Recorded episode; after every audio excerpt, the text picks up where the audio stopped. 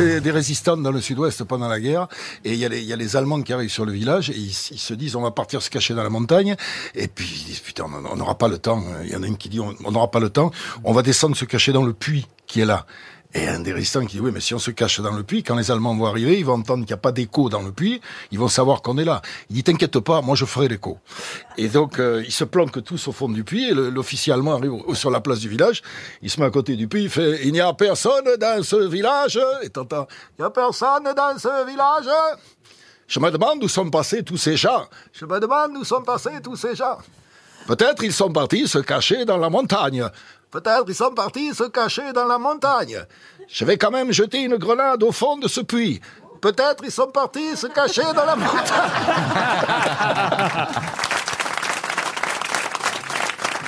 Alors effectivement, c'est une histoire belge. C'est un Belge qui veut à tout prix vendre sa vieille voiture. Mais il est très embêté, il a mis une annonce, sa voiture affiche 450 000 kilomètres au compteur. Alors évidemment, personne n'en veut. Alors il demande conseil à un copain, et son copain lui dit, Eh, dis donc Maurice, est-ce que tu accepterais de faire quelque chose d'illégal? Alors il va pas, oh, oh oui, je veux vendre ma voiture à tout prix. Eh bien, va voir discrètement mon copain Tony, il est mécano, il va te mettre le compteur à 45 000 kilomètres. Et là, le gars va donc voir Tony, le fameux Tony, qui lui remet le compteur à 45 000 kilomètres. Et là, deux semaines plus tard, il revoit son copain qui lui demande « Alors, ça y est, t'as enfin vendu ta voiture ?» Il dit Ben, Ça va pas, non Tu crois pas que je vais vendre une voiture qui a que 45 000 kilomètres? Alors c'est un gamin qui est, est toujours très inquiet, tout le temps très très angoissé, partout il pose toujours plein de questions à ses parents, il est toujours inquiet de tout. Puis là il, se lève un matin et puis il est obsédé par ça, il dit est-ce que est-ce que j'ai été adopté? Dites-le moi si j'ai été adopté Puis toute la journée, est-ce que j'ai été adopté? Est-ce que j'ai été adopté? Et puis à un moment donné le père il se retourne, il dit pas encore, on a mis l'annonce qu'hier.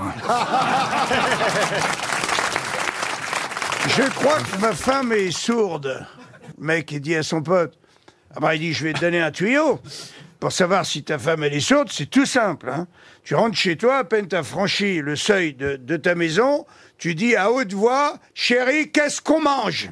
Tu vois Si elle répond pas, tu vas jusqu'à l'endroit où se trouve ta femme, la cuisine, par exemple, et dès l'entrée dans la cuisine, tu lui répètes, qu'est-ce qu'on mange? Si elle répond toujours pas, tu viens juste derrière elle, 50 cm. Et là, à très haute voix, tu dis Qu'est-ce qu'on mange? Et si elle répond pas, c'est qu'elle est sourde. Ah, le mec, il dit Je vais essayer ça ce soir.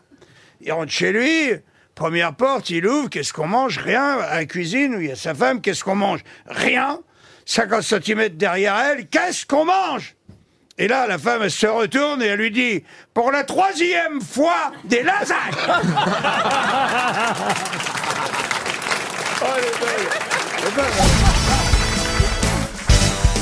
Ça me rappelle cette histoire que j'adore du type qui est dans le métro et qui a une banane dans l'oreille. Vous la connaissez celle-là? Il a une banane dans l'oreille. Alors il y a quelqu'un qui lui dit Monsieur, pardon, mais vous avez une banane dans l'oreille. Quoi?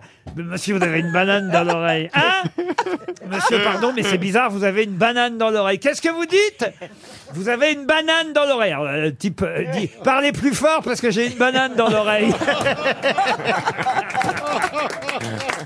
Voilà, bah celle-là, elle n'est pas interdite au moins. voyez? J'en ai une, mais je sais pas, je crois, si, euh, si tout le monde la connaît, après, euh, Non, on vous arrête, on vous arrête si on la connaît. Bon, alors, c'est pendant la guerre d'Espagne, il y a, il y a le- un, un général qui va visiter, euh, qui va visiter, vous connaissez? Non. Non, mais Bah, bah, Eh, tu, vas, tu vas dire deux mots avant qu'on te connaisse. qui va, euh, Nous, on a entendu qui va visiter, il y a, qui, est- qui va visiter ses, ses troupes blessées, puis Ah, bah, alors, je connais, oui. c'est vrai Non, mais non. Ah bon Et euh, alors, le gén- alors, il va voir. Alors, il, il s'arrête au premier lit. Il dit euh, Comment vous sentez-vous, euh, euh, soldat? Ma, il me sent bien, général. De quoi souffrez-vous? De l'amygdalès, général. Bon. Et quel est votre euh, vœu le plus cher? Servir pour vous, général. Il fait le deuxième lit. Bon, que- de quoi euh, souffres-tu, soldat? Euh, Je souffre les am ah, amygdalès. Et quel est ton vœu le plus cher? Servir pour vous, général. Et il fait ça, il fait tous les lits. Et Ouais, puis. tu euh, peux le Oh raccourcir. non, faites-en encore un ou deux, j'aime Alors. bien. Et Alors, toi, de quoi souffres-tu, soldat? Je souffre des amygdalès. amygdalès. Et quel est ton vœu quand, quand tu sortiras d'ici? Servir pour vous, général. Bref, il fait. hein, Encore puis- un, encore un. Encore juste un seul. Et toi, de quoi souffres-tu? Ah, los hémorroïdes. Ah non, mais j'ai oublié plein de trucs. C'était la fin, là Attendez, on recommence. Alors, tu, tu- de quoi souffres-tu? Los amygdales, euh, de- de- les amygdales. Et tu es bien soigné? Si, comme un bâton et un Et quel est ton vœu le plus cher quand tu sortiras d'ici? Servir pour vous, général. Et ils ont tous euh, mal euh, aux amygdales. Et tu es bien soigné Si, comme un bâton et un coton. et quel est ton vœu le plus cher? Servir pour vous, général. Bah, bien sûr, je l'avais oublié, toi, toi. Et, toi, un et je non, non. Et toi, de... alors il fait tous les lits, ils ont tous euh, mal aux amygdales. Et toi, de quoi souffres-tu? Los hémorroïdes général. Et quel est ton vœu le plus cher? Non, c'est pas dans ce sens. Ah, mais est-ce que t'es bien soigné Allez, répète. Mais non, c'est d'abord ils ont tous les hémorroïdes. Attends, je vous raconte, je vous la fais vite. hein. Ils ont, ils ont tous, ils ont tous des hémorroïdes. Ils Eh sont oui. soignés. C'est une bien sûr. catastrophe, cette histoire. On a- on n'a pas bien compris. J'en ai entendu des histoires mal racontées, ce Non, point-là... ils ont tous, ils ont tous les hémorroïdes. Ils sont soignés. Attends, je m'adresse à mon public. Ils sont soignés. Il en reste Ils sont soignés avec un, un bâton et Voilà. un coton. Et le On la voit dernier, pas venir, la chute. et le dernier, les alimadets. Oui, mais quand c'est bien fait, euh, bah, c'est, Ah, tu mais vas voir. alors, euh, Los amygdales. Et là, il dit, et quel est ton vœu le plus cher Que l'on change des coton? Voilà, c'est tout. Ah oui, donc... Oui, non, mais c'est drôle. d'habitude, C'est drôle. Ah oui, elle était totalement à Non, l'envers. non, n'ayez pas pitié, c'est pas la peine. C'est vrai que pour le coup, ma bananesse, elle était très bonne. hein.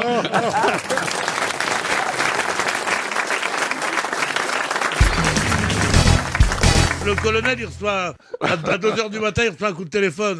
Vous, a- vous, vous auriez pas tant l'oignon euh, comme, euh, comme conscrit ici? Il dit oui, oui, oui, je crois, tant l'oignon, oui. Il dit bah. Et est arrivé un truc terrible. Il dit quoi?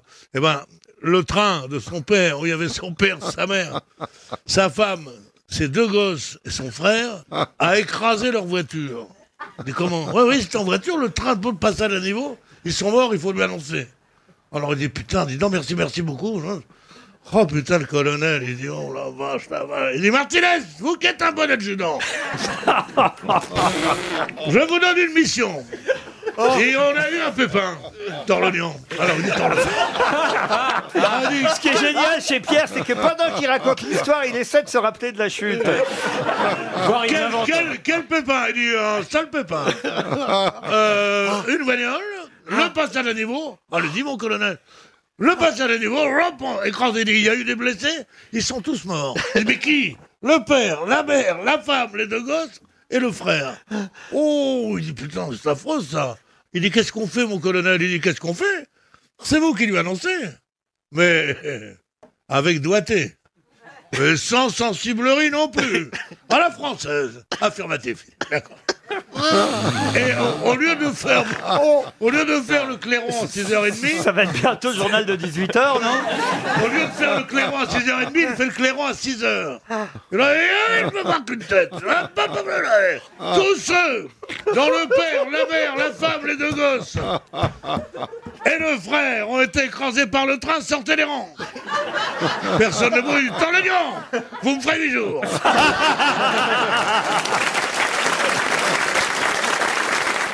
Entendu une petite histoire mignonne sur les trois petits cochons. Les trois petits cochons, ils sont chez eux, ils font à manger, ils font le ménage, ils mettent la table, ils sont mignons, puis d'un seul coup, ils entendent frapper à la porte. C'est le grand méchant loup. Alors ils tremblent, ils tremblent, ils tremblent, et puis le grand méchant loup rentre et dit « Salam alaikum !» Il dit « Ouf, et les musulmans !»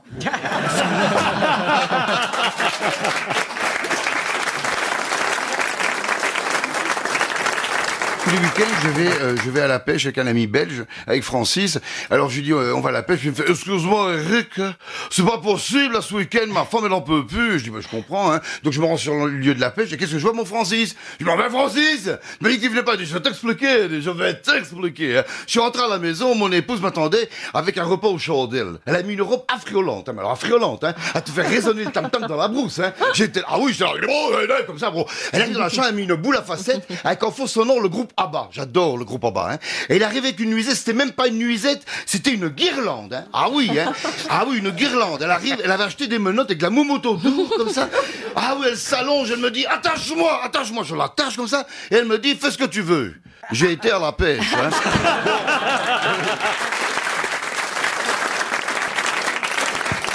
C'est un, un monsieur qui dit à sa femme Bah, pourquoi tu me dis jamais quand tu jouis? Bah, t'es jamais là?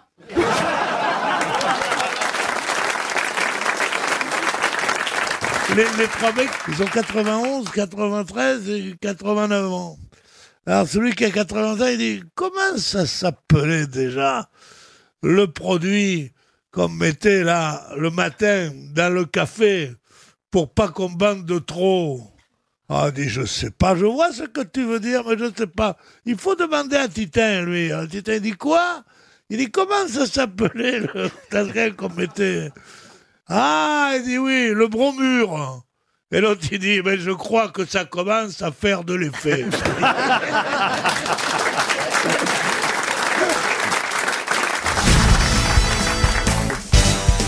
Le mec, il se précipite sur un bateau vers le capitaine. Il dit Capitaine, capitaine, le bateau s'échoue, le bateau s'échoue.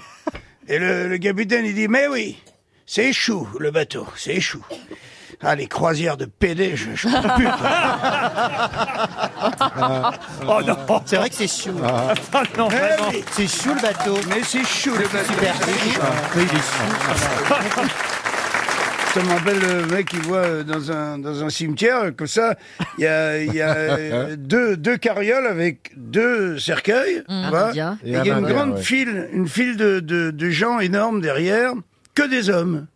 Et derrière les, les deux chariots, enfin les, deux cercueils, il y a un mec qui a l'air très triste, qui est avec son chien. Un gros, gros chien, hein, qui a l'air assez euh, méchant. Le mec, il remonte la file, et il dit au mec, il dit, pardonnez-moi de, de vous poser cette question, mais il dit, euh, pourquoi il y a deux, deux cercueils? Bah, il dit, c'est, c'est ma femme et, et ma belle-mère.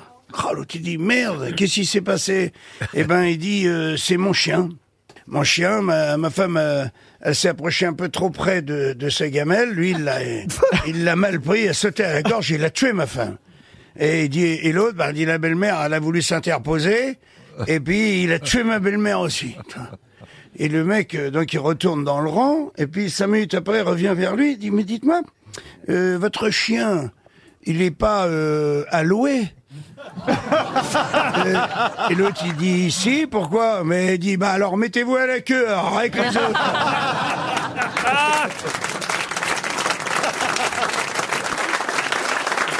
Une autre histoire, Jean-Marie? Bien sûr.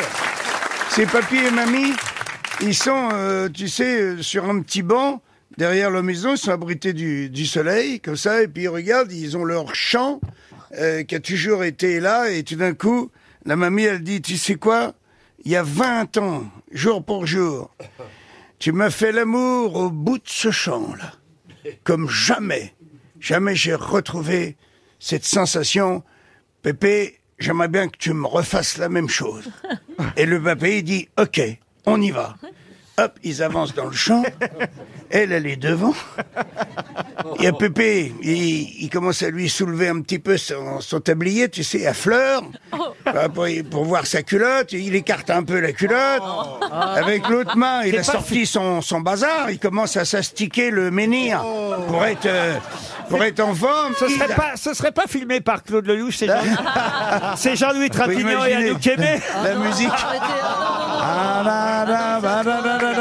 Ah, je suis pas d'accord. donc, et ils arrivent au bout. Ils arrivent au bout du, du champ. Il est près, le vieux. Hein. Il est là, tout près, derrière elle. Elle a que le temps de s'agripper à la barrière. Boum Il la pénètre. Et là, tac, tac, tac, tac, tac, tac, tac, tac, tac, tac. Infatigable. Tu vois, c'est le rythme disco, un peu plus rapide. Tac, tac, tac, tac, tac, tac, tac. L'autre, elle a les yeux violets. Tu vois, le rouge qui lui monte au front. Elle va exploser, elle sent l'orgasme qui va arriver. Ça monte, ça monte et clac Un orgasme extraordinaire. À ce moment-là, lâche la barrière, se retourne vers le Pépé. Elle dit, Pépé, il y a 20 ans, hein, encore un sacré gaillard. hein. Jamais, jamais tu m'as fait l'amour comme aujourd'hui. Et le pépé, il dit, oui, mais il y a 20 ans, euh, la barrière n'était pas électrifiée.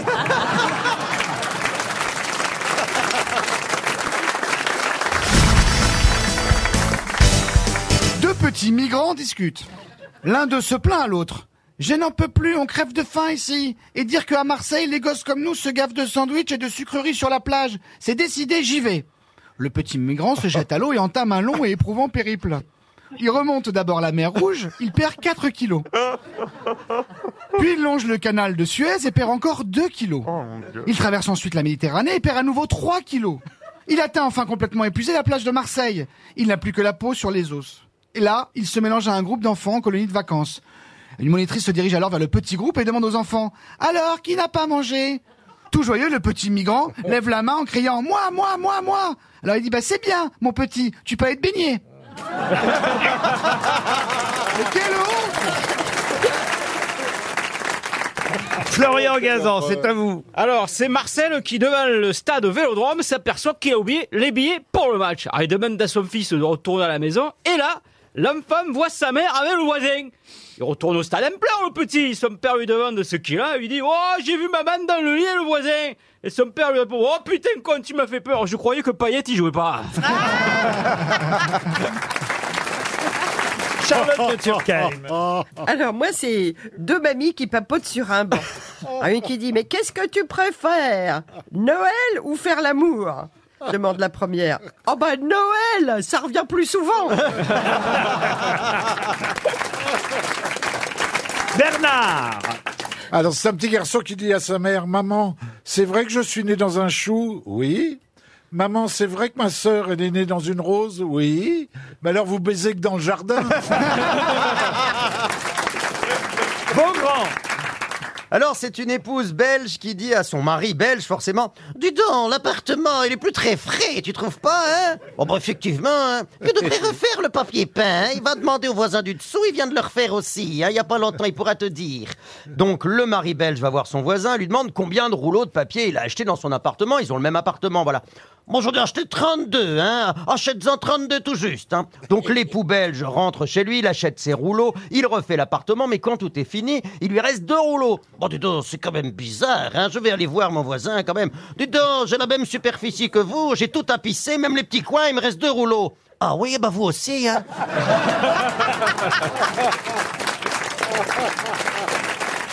Moi, je propose qu'on termine euh, par Valérie Mérès.